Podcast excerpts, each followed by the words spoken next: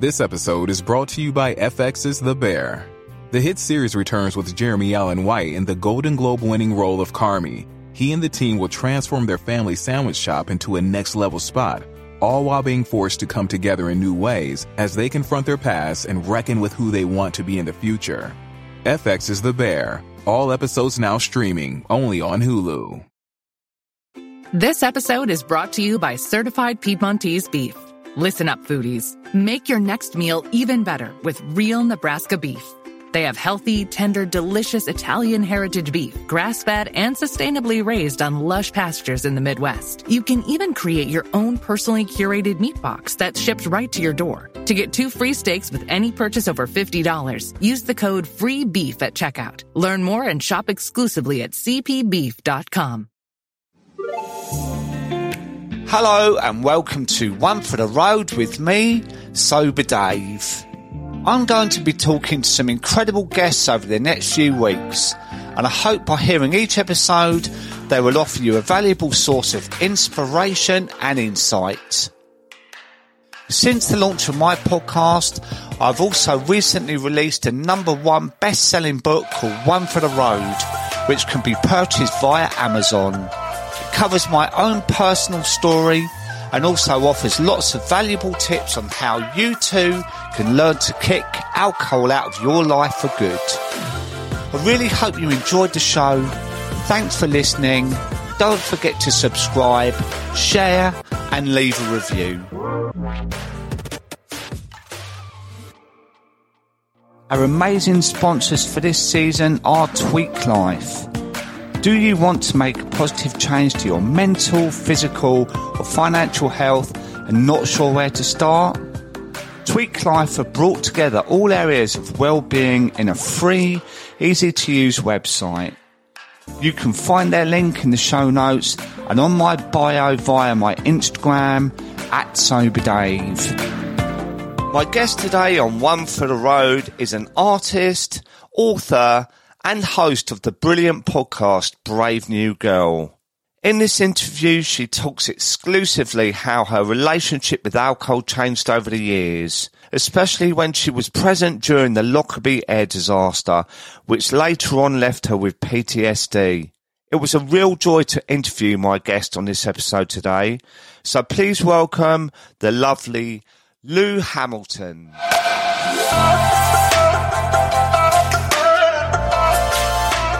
So, good morning, Lou. Welcome to One for the Road, and it's a real pleasure to have you on my show today. How are you doing? I'm doing really good, actually. I'm feeling um, a little bit smug because I went out last night and I know that if I'd have been drinking this morning, I would not have been feeling great and oh. uh, and I feel good. So yeah, I know you had a bit of a glitzy affair last night. I saw on your Instagram, yeah, and I I was... did the same. I went out to London yesterday, and it was the Christmas vibe, uh, and and I. Like yourself, would have felt absolutely awful, but the fact is, we wouldn't be recording this anyway if we, we were back no, you imagine place, the two, yeah. the two of us hung over. Oh God, it'd been a nightmare. It'd be awful. Um, so I think uh, by now on season eight, everyone knows how this works and uh, life stories. And we had a brief chat before, and uh, I found your story fascinating, and I'm really pleased you agreed to share it with me. So we generally start at the beginning, so you can go back as far as you like, but the stage is yours, uh, and and I'm sure we'd all love to hear. Thank you, Dave. Um, yeah, yeah. So I think I'll probably go back to my I don't know, mid teens, um, going into sixth form, we kind of all, you know, we partied, we, we were living in the countryside. So everyone, it was always like one person's parents would drive us, drop us somewhere in the middle of nowhere. We'd all get hammered and then somebody else's parents would, or them would come pick us up at, I don't know, three in the morning, whatever it was. And, um, and, and it was, I don't know. I just, I remember the very first party we held and I guess we must have been, I don't know, 15, I don't know, 16 maybe. Um, and, uh, it was three of us girls who kind of held it in a village hall and everybody, I think our whole year came and, and it was the first opportunity that people had to, to drink. I think it was probably for most of them the first time they'd had a drink. And, uh, and I just, they were just like these bodies lying around. And I was just like, cause I was down on the door. So I wasn't really drink. I had, I didn't really have had a drink. And, uh, and I was just wandering around. I was just like, what has happened? Like people are passed out everywhere.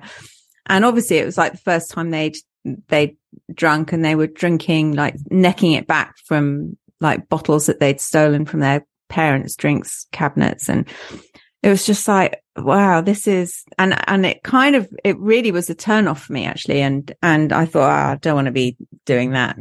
But, you know, just the way things were, that was, that was life, wasn't it? You just, drink was part of growing up and leaving home. And that's what you did when you weren't working or at uni or whatever. And anyway, so I went off to um, art school and yeah, I guess it was the same culture. Um, I, I got together with, with this guy and, um, and he, he would buy these. I don't know if you remember the Valpolicella used to come in these like gargantuan bottles. So it was like huge. I think it was like probably, I don't know, three times the size of a normal um, wine bottle. Yeah. And, uh, and, and we used to drink that. And so I'd gone from just like maybe, you know, drinking a little bit at the weekends. I was always the designate, designated driver at, when I was, when we were at school. So I didn't drink that much. But then kind of at art school, it was just like, it seemed to be quantity over quality. We didn't care what it tasted like. And, and so it wasn't, and, and because everyone was doing it, it wasn't something you kind of thought about other than when you felt really bad the next, the next day. Um, but you just kind of got recovered as quickly as possible, ready to, to go the next time. And, um, and then, um, after art school, I moved up to southwest Scotland to, um, a small town called Lockerbie. And, and part of the reason for that was like London in the mid 80s, being a young woman was, well, I guess it maybe hasn't changed that much now.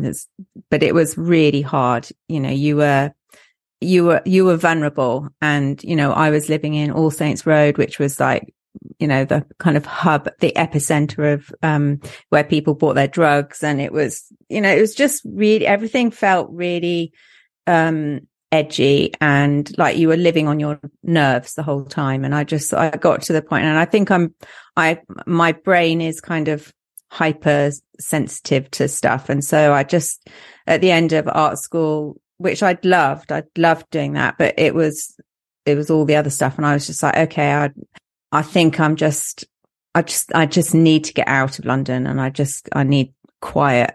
And, uh, we, we'd done, um, uh, we, we took a performance up to the Edinburgh Fringe Festival and, uh, and we just decided to stay up there. Some friends of ours had just moved up. They had a little baby and we just thought, yeah, why not? Let's just move to the middle of nowhere. Mm. And, uh, and so to start, we, we, we had this, we were renting this little cottage and like this amazing landscape and, um, Lockerbie was just up the road and, and we were we sort of started making um, sculptures and doing sculpture commissions and just kind of living living on our wits and you know living an artistic life and kind of uh, in those days artists mostly lived on the dole and then they brought in this scheme called the enterprise allowance scheme which um, gave you the kind of sense of doing what you do as a business. And that was the kind of first time that I, I began to think of art and business kind of under the same umbrella. And so we started to sort of make, make work, do commissions. Um, and we bought, um, we'd done, we'd done a commission, which was, um, these giant trolls, which was kind of, it was, there was a, this kind of phase where, um, all of these like museums suddenly wanted like life size people and animals and kind of weird sort of fantasy creatures. And so we were carving these trolls and animals and stuff for, um, I think it was some kind of theme park somewhere up in Aberdeen. And, uh, the, this particular commission was for £7,000. And when we came back to Lockerbie, we were driving through and we passed this church and there was this, a little sign on the door and it said, um, uh, church for sale, £7,000.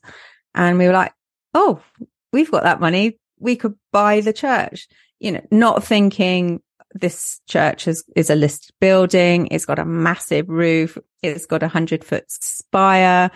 We were like, yeah, great, great space. We can live in it. We can make work in it. And, uh, so we were still living in the cottage and, um, and had turned it into a, a sculpture studio.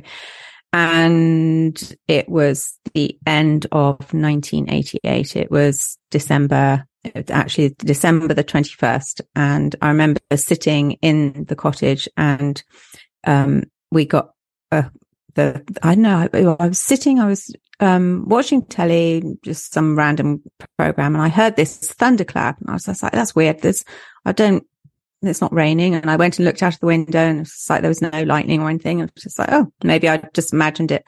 And then my landlady called on the landline. We didn't have mobiles then. Um, and she said, are you okay? And I was like, yeah, what's happened? And she said, you need to go and turn on the news. And, uh, so we did. And that was when we found out that, um, Pan Am, well, we didn't know which plane it was, but that a plane had been blown up out of the sky above us. And yeah, all hell rained down. And yeah. so we kind of looked out the window and then we could see like the sky was orange and the road below us, which was the main road going up into Scotland was completely solid. There was like no traffic. Was going anywhere. Um, and then like journalists were sort of running up to our door, even though we were in the middle of nowhere saying, you know, can we, can we use your landline? Because all the landlines were down and, and I couldn't get through to my parents. No one could get through to us for ages. And it was just, it was chaos and terrifying. And, and really all that we knew, we could hear the helicopters uh, going overhead, but we were just sitting watching television like the rest of the world.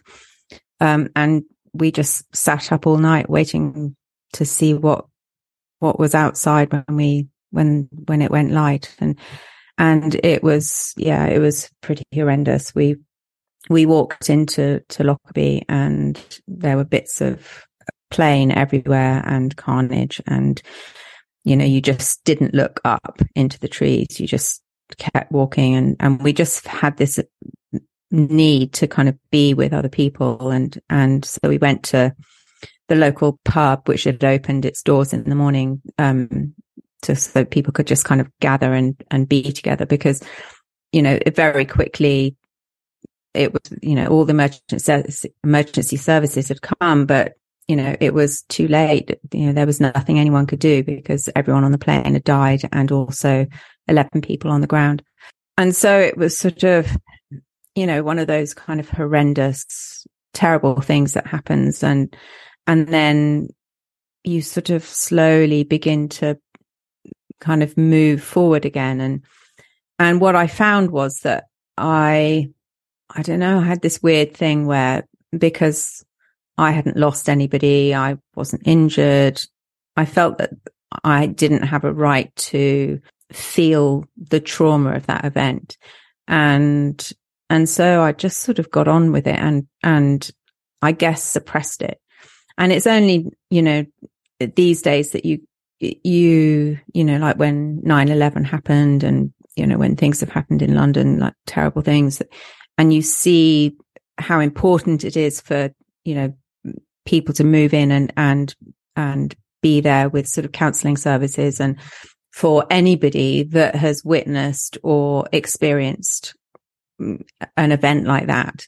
And, but, you know, then it was, you know, you didn't even really go to therapy or, you know, it just wasn't something that was part of our culture. And, and I, I know they did offer service, uh, counseling services for family members who, who'd lost people, but anybody else, you know, you just kind of got on with it. And, and, and so sort of fast forward to a few years later and I, I was, uh, I'd got into um, TV documentary making and I was doing um, a series, directing a series on terminal illness for Channel 4. And as part of that, they realized that it was, you know, it was going to be a pretty traumatic um, series to make. You know, we were with families as their loved ones were dying. And, you know, that was over a period of three years. And, and so they offered us um, therapy. Um, and, and what we all found was that it wasn't the experience, the, the sort of current experience that we were going through that came up. It was baggage from the past. And that was the first kind of inkling I had that perhaps what had happened in Lockerbie had had a, a much more profound effect on me than I'd, and I'd realized. And so I went through the therapy and I, and lots of things kind of sort of fell apart, um, in my sort of personal life and, you know, just I, I, even with the therapy, I don't think that I really understood what trauma does to you until again another few years later and I was making a documentary on post-traumatic stress in in soldiers and uh, we'd gone to, to, interview a psychiatrist at uh, the priory and and he had um, was pioneering um, a technique in the UK. It was already being used in the US called EMDR. And it was a way of um, helping people to unwind the, the trauma of, of, well, for the, for these soldiers, the impact of, of war. Um, and it does it in, in this way that's, it, it seems similar to hypnotherapy, but it works in a slightly different way.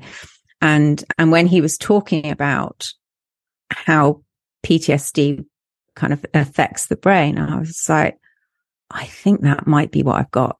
And so then I went to go and get help specifically for that. And, and so I guess by then I was in my late thirties and I then I kind of, I went into a sort of 10 year period of learning about all of this stuff and just kind of chasing every kind of alternative therapy and just learning everything. And I became a coach and, um, yeah, I was just, I was just fascinated by how the mind works and, and how the brain works and, and how mine was, you know, I was, you know, I, I ate pretty healthily. I exercised. I was doing what I thought I could do under everything that I'd learned. We know much more now than we did then. Um, but you know, I was still struggling. I was still, I was still getting really depressed. I was still getting really anxious. It wasn't anxiety, wasn't anything that anyone talked about then again. It was, so you were kind of, you just felt like you were on your own and it really didn't feel like the therapy had worked that much. Coaching was much more I felt it was much more powerful for me at that time because it felt like, okay, so what's happened has happened. I've done as much work I feel that I can about what's happened in the past, but but what do I do now moving forward? And and so I felt that coaching was a really um, both helping other people with coaching and, and having it done myself. Because you know, if you're training to be a coach, then you have to have coaching too. And and so I felt like that's okay. So how can I move forward? And and I guess the drinking was something that I was still doing, but I was beginning to be more aware of, hmm, this doesn't seem like it's really having a great effect on me. And something that I had, um, noticed when, um, or understood when we were doing the documentary series on terminal illness was, um, one of the episodes that I was uh, directing was, um, uh, comparing heart disease and cancer and the care that you get. So I, I was doing a lot of research around cancer and, and heart disease and what caused it. And, and I was like, so there's all of this stuff around smoking and heart disease and cancer. Why is no one talking about alcohol? Because all the evidence was showing that actually that was much more greatly implicated in those diseases than even smoking was. And, uh, and that, so this was that was probably 20 years ago. And I, I remember thinking then, I reckon in 10 years time, everyone is going to come to this realization and they're going to, you know, do like a massive education program around alcohol. It'll end up being like smoking. It, you know, everyone, it, it, there'll be this huge global shift. And just as smoke, everyone gave up smoking, like whole countries who kind of were almost defined by smoking, like, you know, I don't know, Italy or Ireland or, you know, you just, you would go to those countries and they, everybody smoked. And, and within a few years, everybody stopped or most people stopped. And, and I thought, God, that's, that's a huge thing that education can do and, and like really, you know, people standing up to the, the cigarette industry and tobacco industry. And, and I reckoned, well, you know, that's what's going to happen with alcohol. Roll on 20 years and, you know, well, most of that hasn't changed. No, but I think it's a different thing, right? Because if you, um, say to someone you're giving up smoking, they, they pat you on the back. But if you say that you're not drinking, you get hauled over the coals a lot of the time. And in fact, just before I came into you, um, someone shared an uh, interview with Alan Carr on um, the uh, James Corden was on there. He was trying to lose a bit of weight and said he wasn't drinking. And the reaction from Alan was like ridiculous. It's what we all have, you know, like, oh, you're boring. What's the matter with you and stuff? And there's a difference. And that's why we need to keep on banging the drum. And it's a slow process because the amount of money involved, you know. But I, am interested actually because when um, Lockerbie happened, it really shook the world, you know, and, and I remember it really, really vividly, right? A bit like 9-11 when I, I was working in London and, um, doing some flooring in some student accommodation. And I remember it was on their telly and I thought they were watching a film. And I actually said, what film's this? And they said, it's live. And, and it changed the world. And in a way with Lockerbie as well, you're sitting there in your lovely cozy cottage on a spin of a coin. What you thought could have been the thunderclap was the Lockerbie. It was devastating, you know, but to live down the road, did that like with your drinking, did you use drinking as a coping mechanism after that? Um, where was you with your drinking? Because we, it's we we use it as a coping strategy, don't we? Um, drinking and and how was it after that? Was that supporting you in in what you had experienced? I think it was it was just so part and parcel of of life drinking. You know, it wasn't you it, you didn't kind of think about it, so you weren't. So I I wasn't ever aware that I was drinking more. You know, we were just drinking a lot, and mm. and I think when it was only when I gave up that I realized what I was masking. And, and, you know, because I was numbing myself, you know, it was like uh, the thing with PTSD is what another psychiatrist said was that it's, it's usually a number of traumas and it might be kind of little t traumas or big T traumas, but it's, it's usually the kind of a pile up of traumas over years that that that creates post traumatic stress disorder. Although I, I, I'm sure it can happen in a kind of one massive event too. But, but I think that, you know, with a kind of series of little traumas and big traumas in my life, I just masked it. Mm. And, and it was a kind of way of numbing and, and, and because it was so part of the culture, it was, I wasn't forced to kind of think, oh, I'm doing something like really naughty here or I'm doing something really bad or I'm doing something different. It was just what everyone else was doing. And, um, and it, I wasn't secretly drinking or I wasn't drinking kind of inordinate amounts of like bottles of whiskey or anything. It was, it was, you know, I guess what they call now, I don't know what gray area drinking or social drinking. But, you know, when you're drinking, I guess with later on, it was probably, I was probably drinking half a bottle of wine a night. And, you know, when, when I told people that after I'd given up, some people would go, well, that's not very much. Yeah. and other people would go, Oh my God, that's so much. No wonder you needed to hmm. give up. So, you know, it's all kind of from wherever anyone else is standing, yeah. You know, how much you're drinking.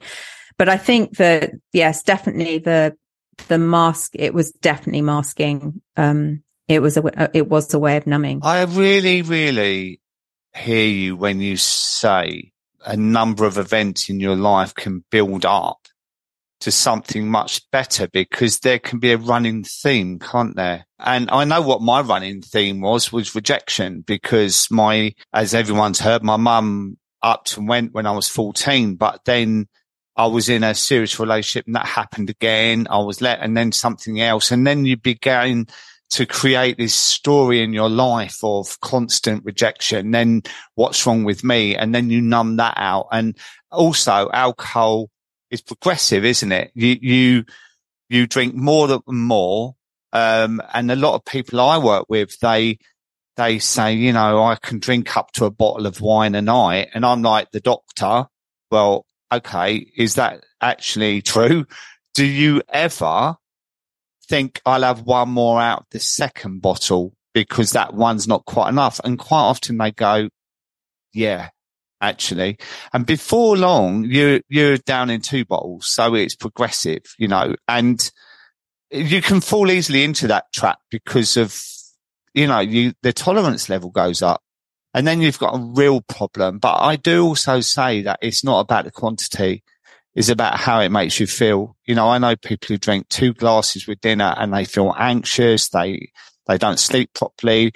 They can't be bothered with the kids at bedtime. And, you know, so it's not about the amount. It's about how it makes you feel. Yeah. And that was definitely, I was definitely feeling this for, for as long as I could think of, I could remember, I would wake up with a sense of dread and a sort of slight feeling of guilt around, or I'd be like, oh, uh, how much, how many glasses of wine did I have last night? And, and even though it wasn't, you know, like huge amounts, it was just like, it just wasn't, it just didn't feel right. It didn't mm. sit right with me. And it was definitely having, um, an, uh, the impact of anxiety and and you know and then kind of as it progressed through my 40s i was obviously you know what i didn't didn't know then no one talked about it then was perimenopausal. So it its effects were having were kind of exacerbated by by perimenopause. And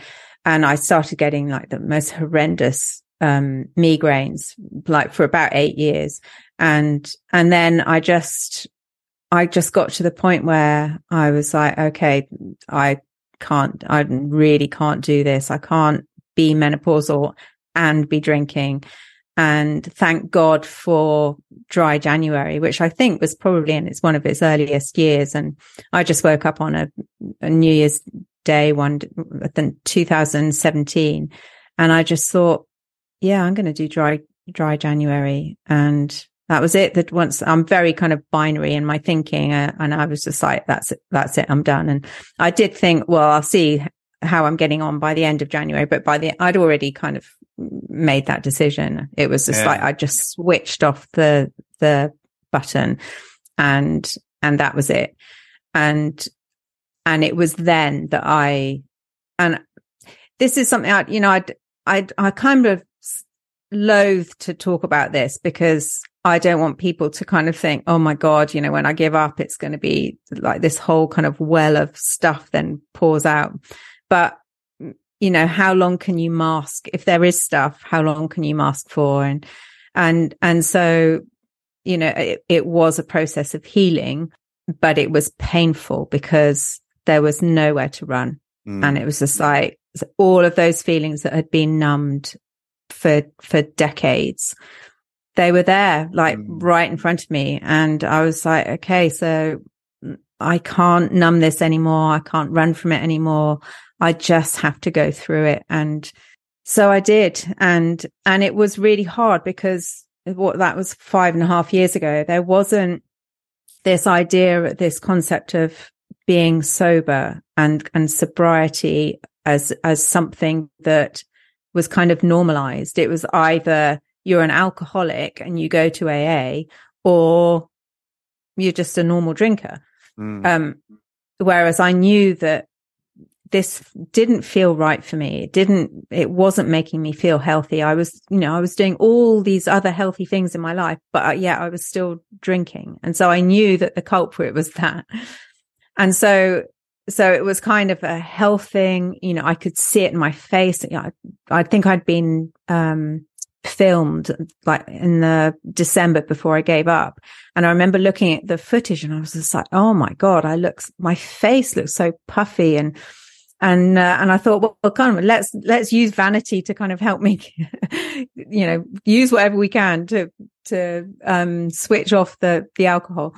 And, and so once I'd made that decision, it was like, okay, right, we're going to do this and going to face whatever comes up.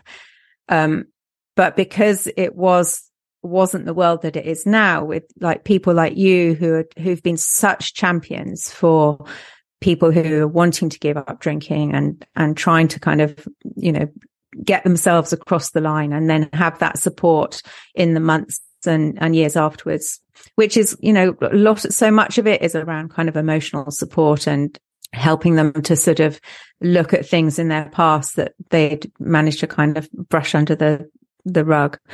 Um, and so, yeah, so it was a very difficult, different time. It was, you know, no one else was that I knew was not drinking. So every time I'd go out, it was, you know, oh, go on, have one, have one, going to treat yourself. Or, um, you know, someone would say to me, oh, well, when you start drinking again, let's go out. yeah.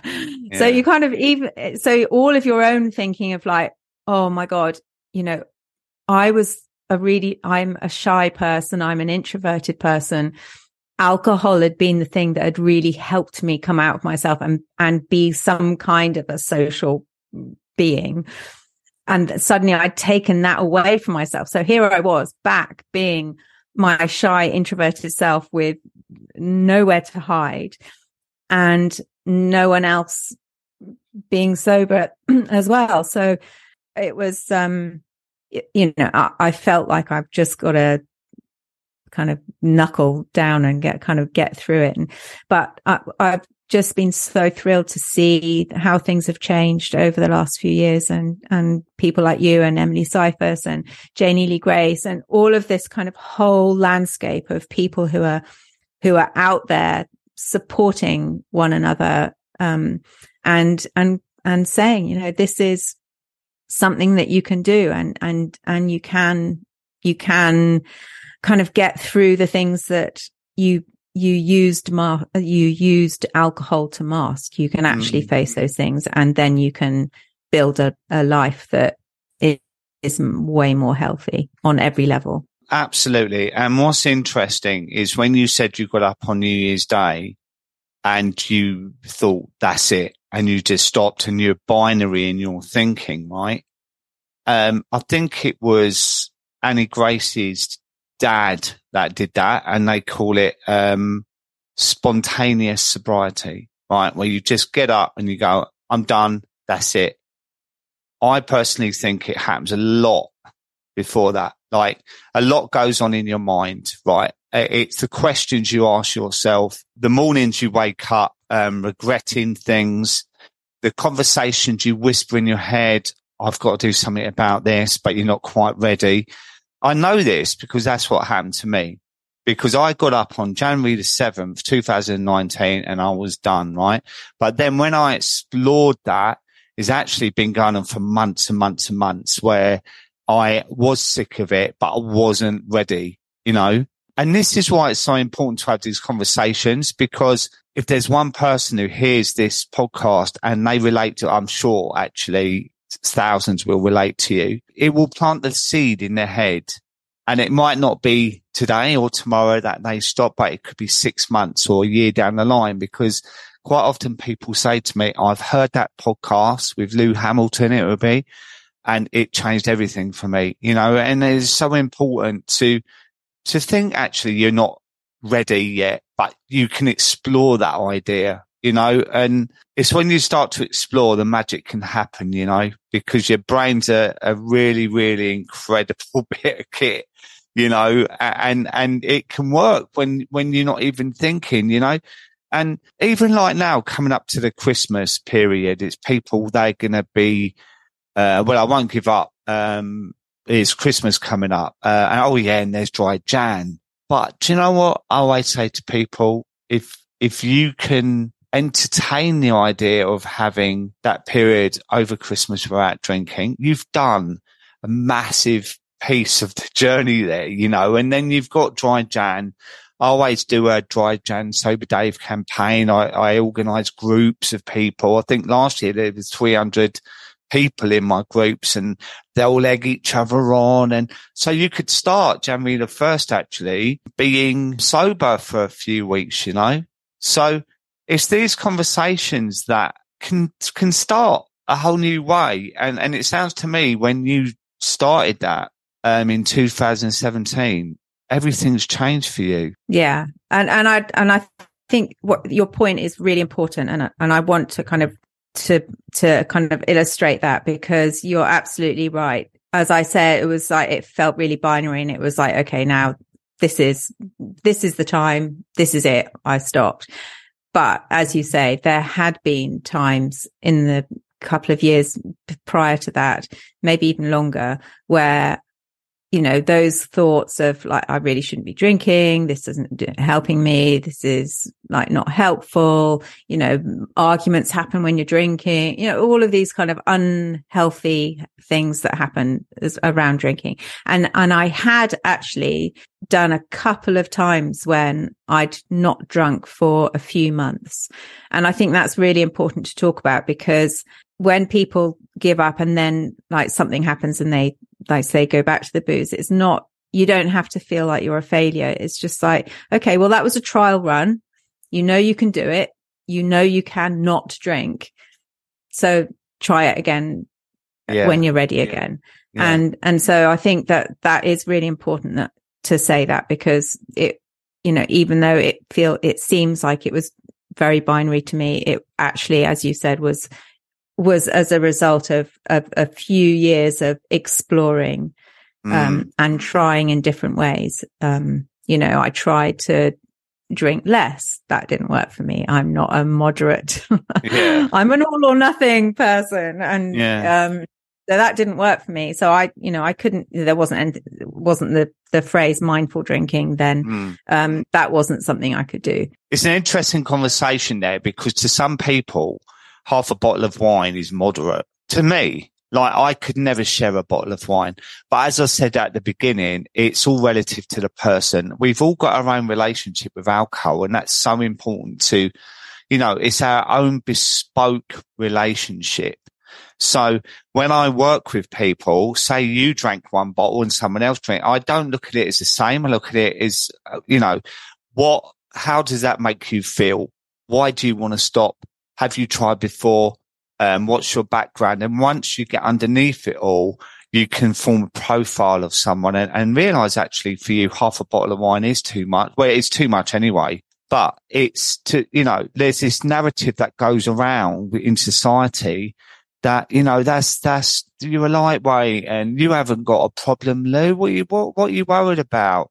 You know, because you're not passing out every night on the sofa with catching flies. You know what I mean? And this is why there's so much pressure when we give up, isn't it? It's, it's like when people justify your drinking based on their drinking, they mm. relate it to what they drink or what others drink. And, and it's wrong. But did you come up against anything? Um, you know, dry January is a really, really good period of time to actually use that as an excuse when you're going out. And, um, but after that, February, March, April, did you come up against any resistance or was you that strong minded that you, you didn't care? How did you deal with that?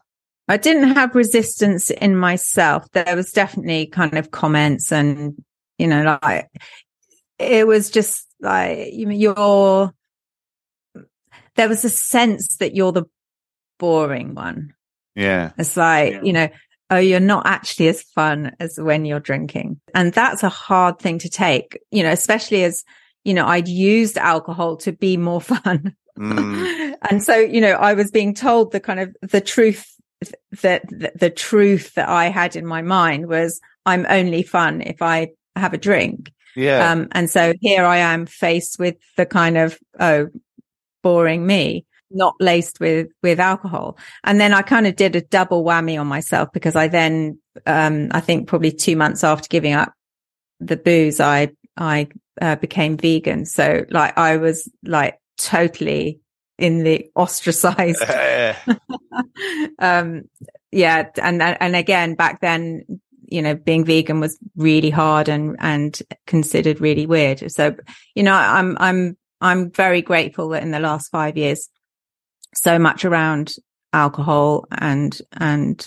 um, being vegan all of that stuff has has changed you know the world's become much more open to mm. people trying to live in a way that is that feels good for them and you know when you were saying about the how much alcohol is too much or not enough and what i knew was that it had a grip on me mm.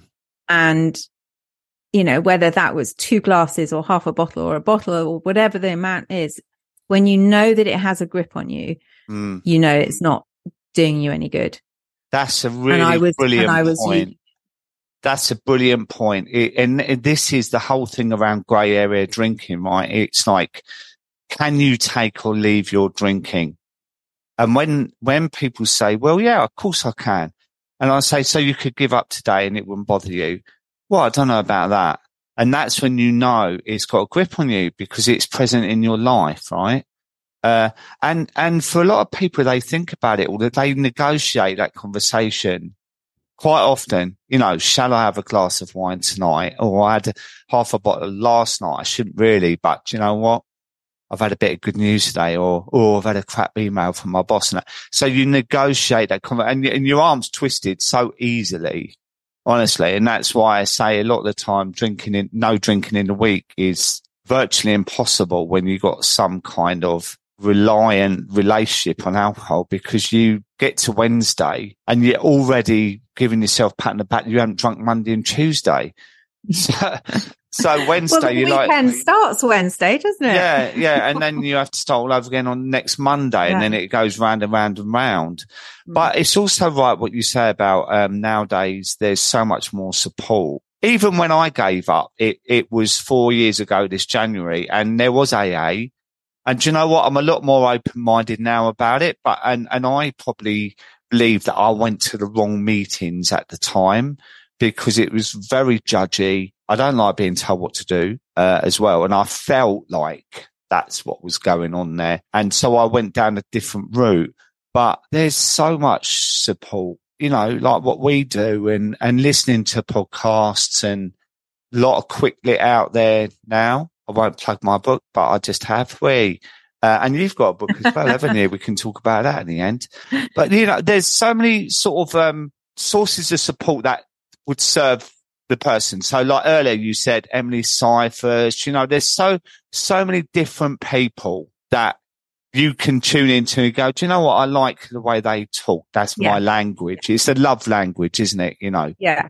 And that's what's so brilliant about it. And I think we all try to make it more open and accepted now that actually it's however you want to look at it, um, lifestyle change or, or whatever works there as well. For me, I had to give up drinking because, um, I, I told someone yesterday actually about how much my blood pressure was when I was drinking. And they, they said, I don't know how you, you was alive. Just that one thing on top of being on antidepressants, um, reflux medication, cholesterol medication, you know, all this stuff that I was putting into my body. And now I don't put any of it in there. And it's not just stopping the drinking. It's the knock on effect it has for everything else.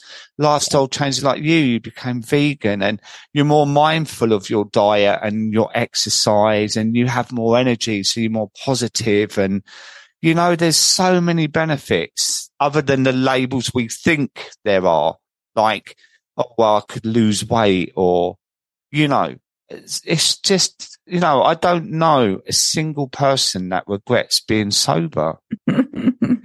That's so true. And yeah. it, and there are, there are certain things that can really help. So I've, so I have kind of painted a slightly sort of negative picture in terms of like having to face your demons when you when you give up and but you know there are things that that sort of help sort of to to go through the transition. Definitely you know having having support um, that is now widely available. Um, but also little things like you know i would keep my ritual. So if i you know i'd always have a glass of wine at six o'clock when i started cooking. So i kept my glass and I just put something else in it. So yeah. I, I mean, in more recent times, kombucha, there wasn't, there didn't, kombucha didn't exist back then, but, um, you know, I would find something that kind of felt sort of ri- ritualistic. So I still had the glass. I still, if I have a kombucha out when I'm, when I'm out now, I'll ask for it in a champagne glass because mm. I'm like, why not? Yeah. you know, have it kind of make, give you the feel of like celebration, but it's just a different liquid inside. And, you know, like last night we were out, there were 12 of us women entrepreneurs. Three of us were not drinking. That's, mm. that's a quarter of the group, which is like huge. And that's so different from what it would have been four years ago. And, you know, and we were, I don't know, we had a pretend gin and tonic, um, whatever you, you know, alcohol free gin and tonic. Yeah, and then yeah, we were back on yeah. kind of, I don't know, sparkling water in a wine glass. And, uh, and then the other really great thing that happened as a result of giving up drinking, as well as being able to get on top of my menopausal symptoms and like take a natural approach to that and come through with like really sort of getting on top of all of those symptoms. It it's such, and I don't think it's talked about enough, alcohol and, and menopause. And I think that, you know, if you, if, if you, if you need a reason and you're going through menopause and you want to give up drinking, that is a really, really good reason. Yeah. And, yeah. and then as a result of that, what happened for me was just, uh, I just became so incredibly creative and it just felt like this creativity was just like pouring out of every orifice. Mm. I was just, I was writing, I was painting, I was just doing so much creative work. And it just felt like suddenly I got into my flow. And this was at a time where, you know, I'd, then I was kind of turning 50. My kids were leaving. My granny had, had died. I was very close to her. So I was grieving a very kind of difficult, kind of tumultuous time. But what being alcohol free gave me was this sort of sense of freedom and possibility rather than, oh, my life has kind of ended as it, mm. you know, everything that I knew it to be was kind of all over. And now I've just got, you know, like the next however long ahead of me, you know, who am I? What am I about? Instead, it felt like, wow, this is brilliant. I'm, my kids are flying the nest and I can fly too and uh, and so it it gave me a sense of liberation. I feel inspired myself by that, uh, and it's true, right? Because people go, "Oh, it's it's not about what you're losing; it's about what you're gaining," right? Like for me, everything's changed in my life. You know, my productivity, my clarity, my drive for doing new things, you know, because I, I look at it like I spend my life with blinkers on, looking at the floor, going, my life is over for, for decades, you know, and then on January the 7th, I took the blinkers off, looked up and looked around me and thought, God, this is actually amazing. And that's what encouraged me to carry on that I was seeing the sights of the world, you know, and it is all about what you're gaining. You know, in so many, I could list probably 50 things, you know, like when you wake up in the morning, you look in the mirror and you think, Oh, I, I look well rested and I feel positive and, Oh, I'm going to do this today. And I feel excited about it rather than going through the whole morning thinking, how do I apologize to that person I text last night? Or how do I make it my partner that I called them this? Or the whole mental health conversation, the physical health conversation. And it's interesting what you say about education because I've learned so much about what alcohol does to the body as well. And when I was drinking, I thought, oh, my liver's knackered because I might have backache or something. But now I know so much more about the arteries, you know, the, the, even the esophagus and the lungs, how they work with alcohol and everything is bad. I was at a charity event, right? For cancer uh, a couple of years ago, and there were a lot of celebrities there. And afterward, um, Beverley Craven was playing live, and it was a lovely event. But afterwards, there was a free bar, right? And everyone was throwing the wine back. And I was standing there. I wasn't being judgmental then, but afterwards, I was like, this is crazy. This is like being at a lung cancer event and, and they're offering free fags at the end. Exactly. It was really eye opening, actually. So I, I do believe that education is everything and there's so much out there. So where are you now? Five years. Well, coming up to six, actually, aren't you? Mm, yeah. What, what are yeah, you up to? Yeah. yeah see? where are you with your life now? What are you up to? Yeah, it's really good. I, I, so I started my podcast, Brave New Girl. Um, and that came out of a book that I guess really came out of, of giving up drinking. It was, it's called Brave New Girl, How to Be Fearless. And it was this, these little drawings of this character who was fearless and, and she, you know, if, if she didn't know how to do something, she'd invent a way. And, and I thought at the time it was, you know, my kids were going out into the world. Maybe this little character was to sort of help them be brave as they went out into the world. But looking back, I think it was also for me. Yeah. And, uh, and then, um, and then I wrote another coaching book called Fear Less, um, which again was me kind of, that was me going, facing all the things that came up as a result of and having nowhere to hide anymore, nothing to numb me. And so that book came out of that.